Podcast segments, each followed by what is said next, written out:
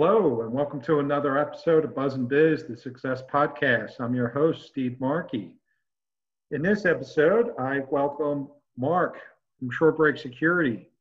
Mr. Wolfgang, if you wouldn't mind, could you give us an intro and background about your business? Sure, nice to.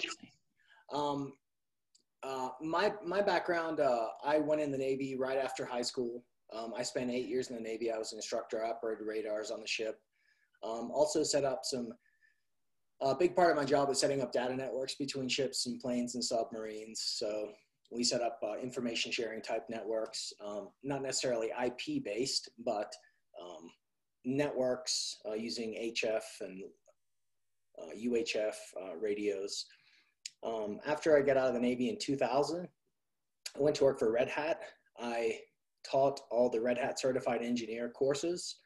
Um, that only lasted for about six months when one of my students came through my class and recruited me or, or told me about this profession called ethical hacking, where you could break into banks and uh, hospitals and other company and governments and, and other entities without going to jail.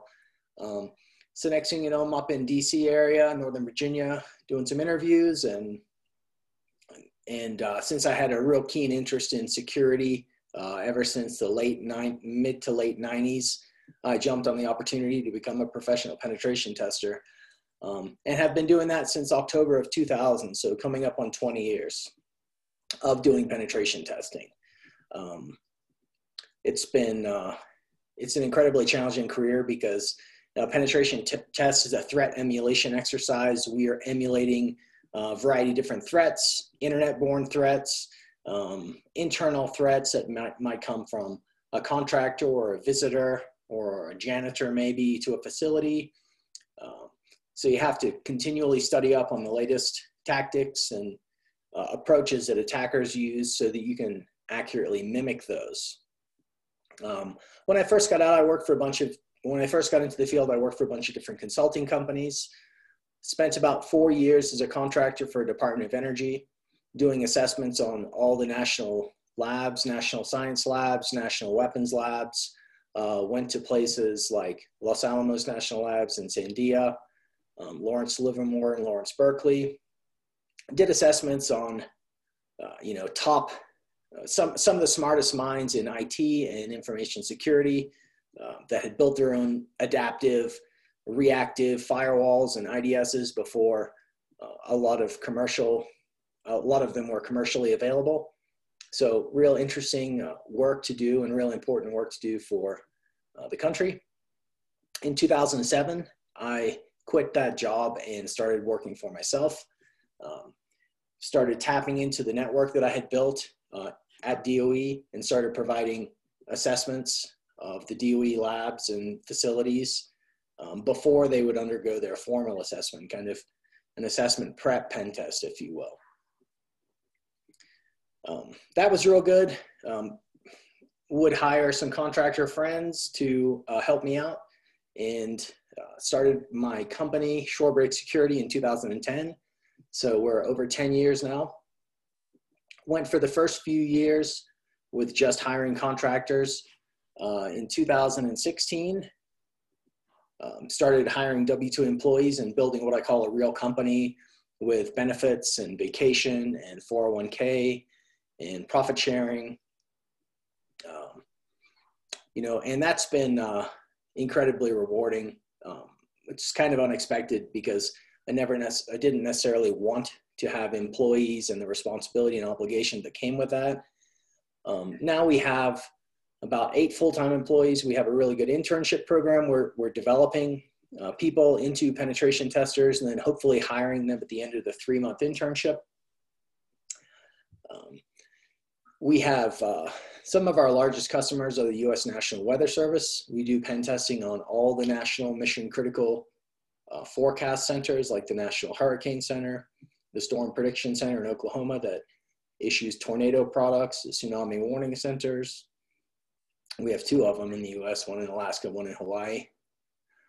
Um, we have a couple large Department of Energy national labs where we do, where we offer our continuous penetration testing service called LifeGuard. Um, that's something that I developed in 2013.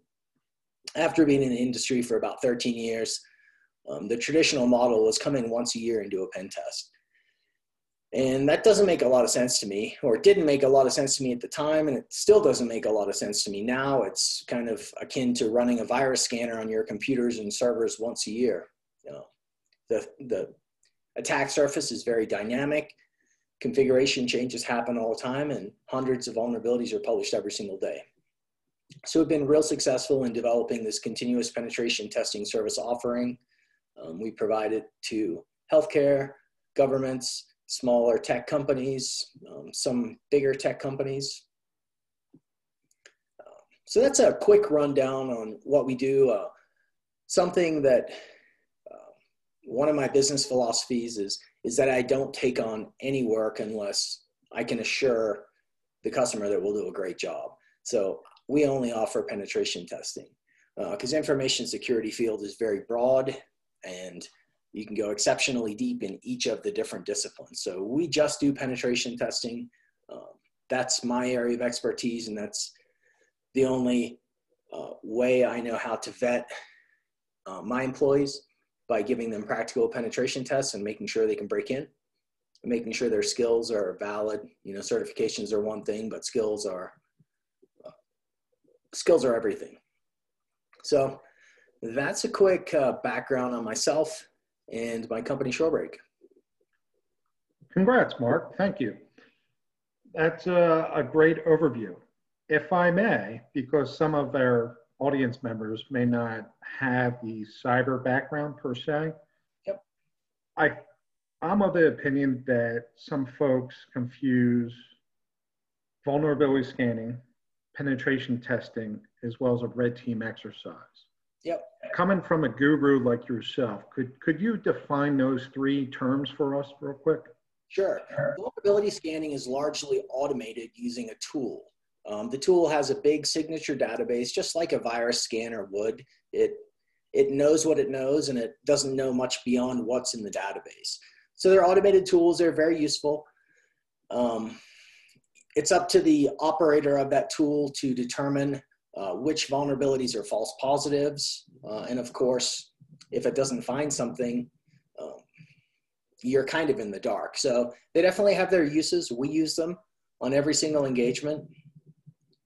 Where penetration testing really differs is that penetration testing is, is largely a manual effort. We do, do use vulnerability scanners. Um, most of the time, we don't find much useful because most of our customers use vulnerability scanners the same ones that we do, in fact.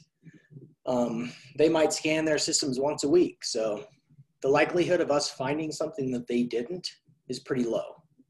How we're successful is that we mimic attackers by manually poking and probing and, and doing uh, anything from password guessing to just clicking around in a, in a web application and learning its features and functions and bypassing logic errors or authorization errors um, so those are really, uh, pen testing is largely manual, whereas vulnerability scanning and a vulnerability assessment is largely automated.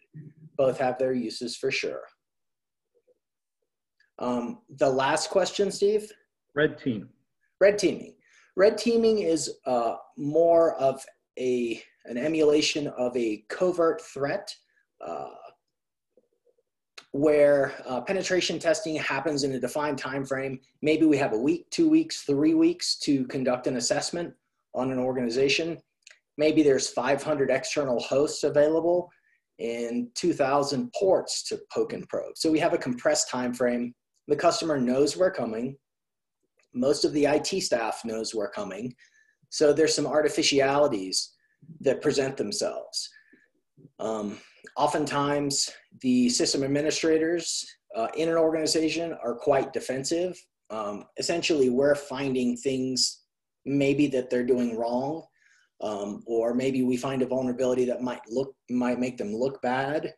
Um, of course, that's not our, our intent. Our intent is to just objectively identify a vulnerability.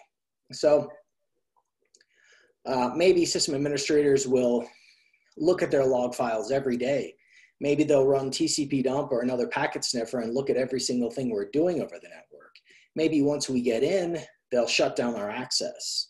um, which is not how the business would typically operate. So, where a red team comes into play is a red team is more of a covert assessment where uh, maybe only the CIO or the or the person that hired us knows that we're coming.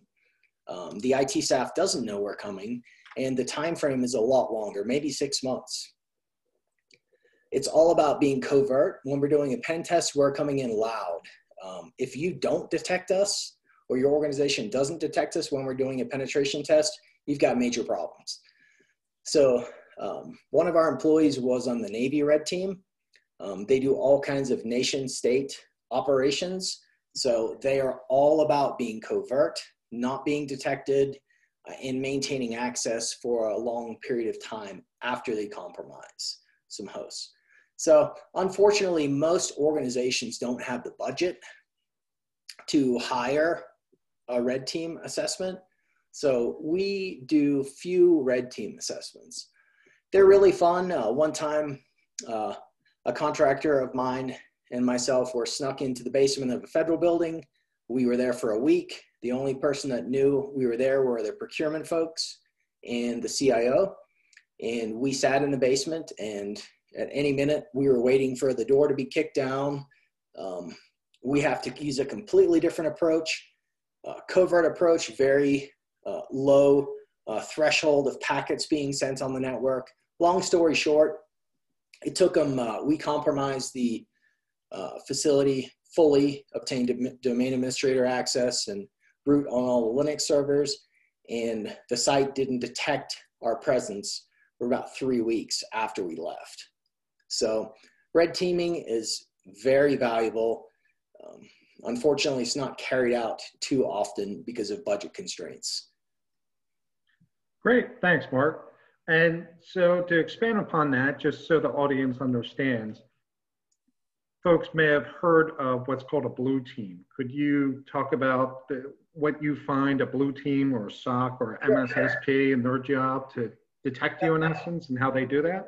Yep, blue team are more defensive folks. So uh, I was talking about my Navy employee. Um, they the pipeline the way they train them is usually they spend three years on the Navy blue team and then three years on the red team. So they get a lot of experience both from the attack and defense. Blue team are usually all about deep uh, defense and detection, detecting attackers. Um, so they're looking at intrusion detection systems, uh, you know, which are similar to burglar alarms or in, intrusion detection systems. Um, they're monitoring events as they come in, monitoring compromise and responding to them. That's not something we do necessarily. Great, thank you. And so a couple of minutes ago, you touched upon what I once heard a, a fellow pen testing guru mention that it's a lifestyle, it's a passion to yeah. do pen testing well. Yep. You have to commit yourself. So can you elaborate that on, on what that means for you and, and like you said, yeah. the skill set, staying sharp, etc. Yeah. To, to be good at any career field, you really need to be passionate. To, be, to become top level, high level, you really need to be uh, passionate about. I don't care if it's being a firewall admin or being a general security guy or, you know, being a somebody who does concrete work. You, you probably should be really passionate about it. You probably should be really proud of your work and your work quality. Um, so it really does take a lot of passion to be a very good pen tester because you need to read every single day. You need to read general security news. You need to be subscribed to uh, various forums where new vulnerabilities are published. When new vulnerabilities are published, uh, say in Cisco routers, you probably have your own test bed set up at home. Um, you probably have a bunch of virtual machines to test, to, to install and test various versions of software. Um, you're constantly learning, developing your own skills, whether it's programming, um, exploit, which would lead to exploit development. Um, a vulnerability is just one part of it. To be a, a pen tester or an attacker, you need to have an exploit, which is basically a weaponized uh, piece of code that's designed to exploit a particular vulnerability. So it takes constant learning, constant study. It can be tiring at times because um, sometimes viruses or worms or what have you come out uh, in inopportune times in life around the holidays. I remember years ago there was a SQL worm that came out right around Christmas or Thanksgiving, um, but that's all part of it. Great. And you mentioned how you expanded your company. Congrats again. Thanks. Any lessons learned as far as onboarding folks, hiring, keeping the pipeline going? You know, uh, on, onboarding people and bringing really high quality people, um, you obviously the resume and certifications are just the bare minimum starting point. Um, it's all about skills and vetting and validating that people have those skills. So the first thing that any, that anybody that wants to work for Shorebreak Security does is they have to pass our practical test. And so we give them a VPN bundle, they VPN into our lab, and they conduct an assessment. We have about 13 vulnerable hosts in a Cisco device, and they should be able to compromise uh, many, if not most of them. Uh, we just had an OSCP, and OSCP is one of the hardest pen, pen testing certifications to obtain. So you would they have to pass a 24 hour practical in the OSCP and this individual only compromised three hosts and they really didn't uh, use everything they obtained to leverage and pivot to other hosts. Uh, they obtained the SSH private key for one uh, Linux host, which they could have used to gain access to many more hosts. And then they could have escalated privileges and become root on everything. So um, if you don't pass the practical, you really don't go on um, with us. Um, because, you know, pen testing can be dangerous if folks use tools in the wrong way, um, especially when we're talking about pen testing uh, operational devices and networks such as SCADA or EMS or in any kind of industrial control system, which Weather Service has quite a few of those um, systems that we can't crash. We have to really be careful in testing operational networks. Uh, otherwise, the mission of the organization uh, can't continue. Uh, one time I was brought in to do a pen test on a different NOAA system that uh, controlled satellites. So this, this computer systems flew the birds, they took commands on where the satellites should go, and then they ingested the data from the satellites. And I came in and the uh, the ISSO, the security officer said, uh, I told her we need a week to do the pen test with two people. And she said that uh, last year the pen test only took one day and it was one person. And then she later told me that uh, he ran a vulnerability scanner on the mainframe, crashed the mainframe, and it had to be restored from tape backup, which took, you know, a week or so. And so clearly, um, that was a real good question you asked about the difference between a vulnerability scan and a pen test. Clearly, um, some junior consultant came in, ran a tool uh, in, a, in a dangerous manner because these tools can check for denial of service conditions.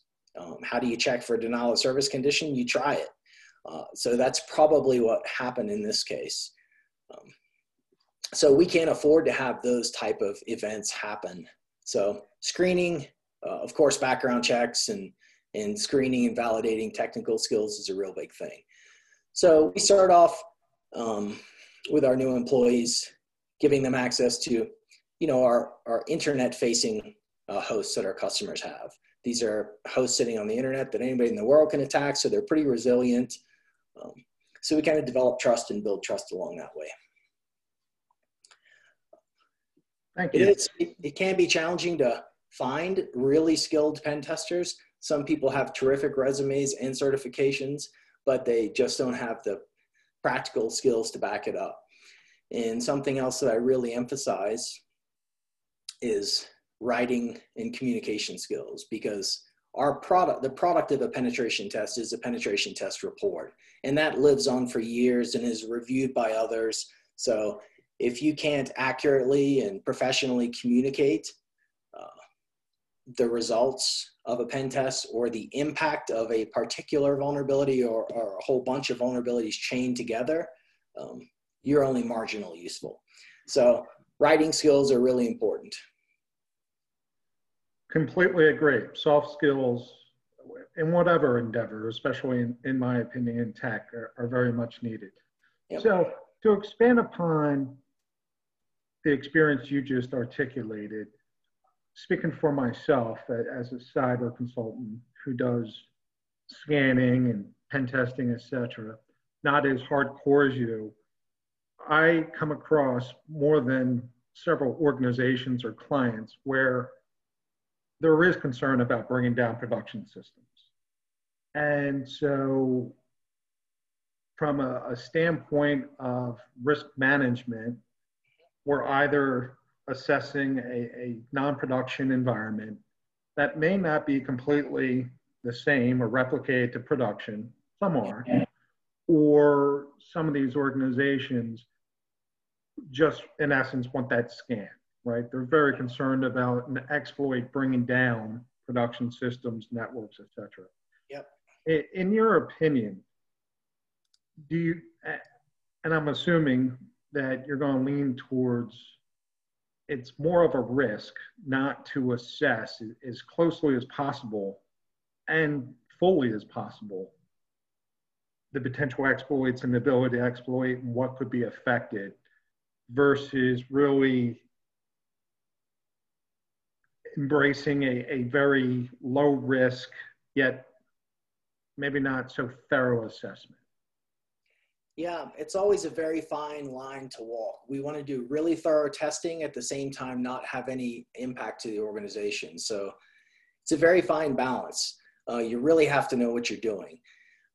Ideally, um, some production systems should never be tested in production. I'll give you an example in the, in the you know control systems world where you're talking about uh, power plants. Um, power plants should probably never be tested in production. And from a liability standpoint, I hate to, and I almost always refuse to test production networks.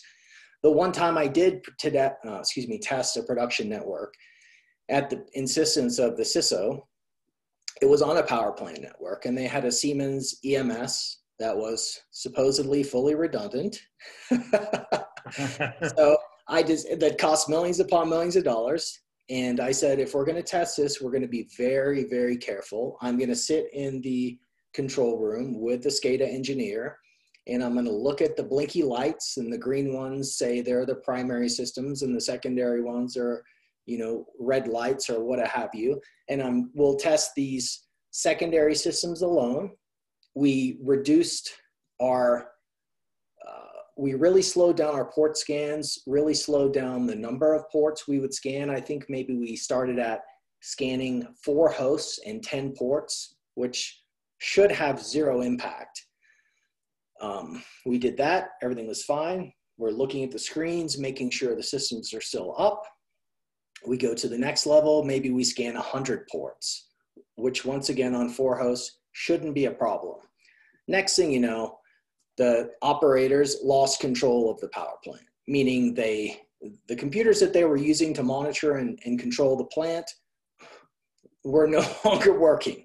So they had to physically go and into the various uh, rooms to do any kind of work. So this um, clearly wasn't our our fault. Um, this system built by Siemens was supposedly fully redundant so we highlighted a major flaw in the implementation of that system. So it depends, you know, I hate to test some production systems, but some production systems can be tested in a safe manner. Um, when we test web applications, uh, ideally we test, uh, you know, them in a staging or development environment because sometimes the only way that the only way that you know if you can modify a user's password or you can delete data is to do it and see what the results are. So we don't do that kind of testing on production. And it's pretty easy for most shops, especially in a virtualized world we live in today, for them to just spin up a new dev or staging instance that we can test. That is might not be exact. It might not have access to the exact same database. Hopefully it doesn't, or else things are going to get deleted. But it'll have a subset of the data, and it will allow us to do our testing in a thorough manner. Cool. Well, thanks, Mark. Do you have any parting thoughts or statements? Um, let's see. You know, the information security industry in general is is evolving rapidly. Um, you mentioned, uh, you know, post COVID, how things have changed.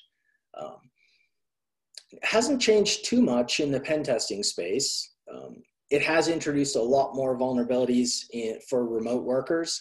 So we are doing some more testing. Uh, I call it VPN role testing because a lot of folks do VPN in now to their organizations. So um, the testing that we do uh, around VPN role testing is really it's really network segmentation testing.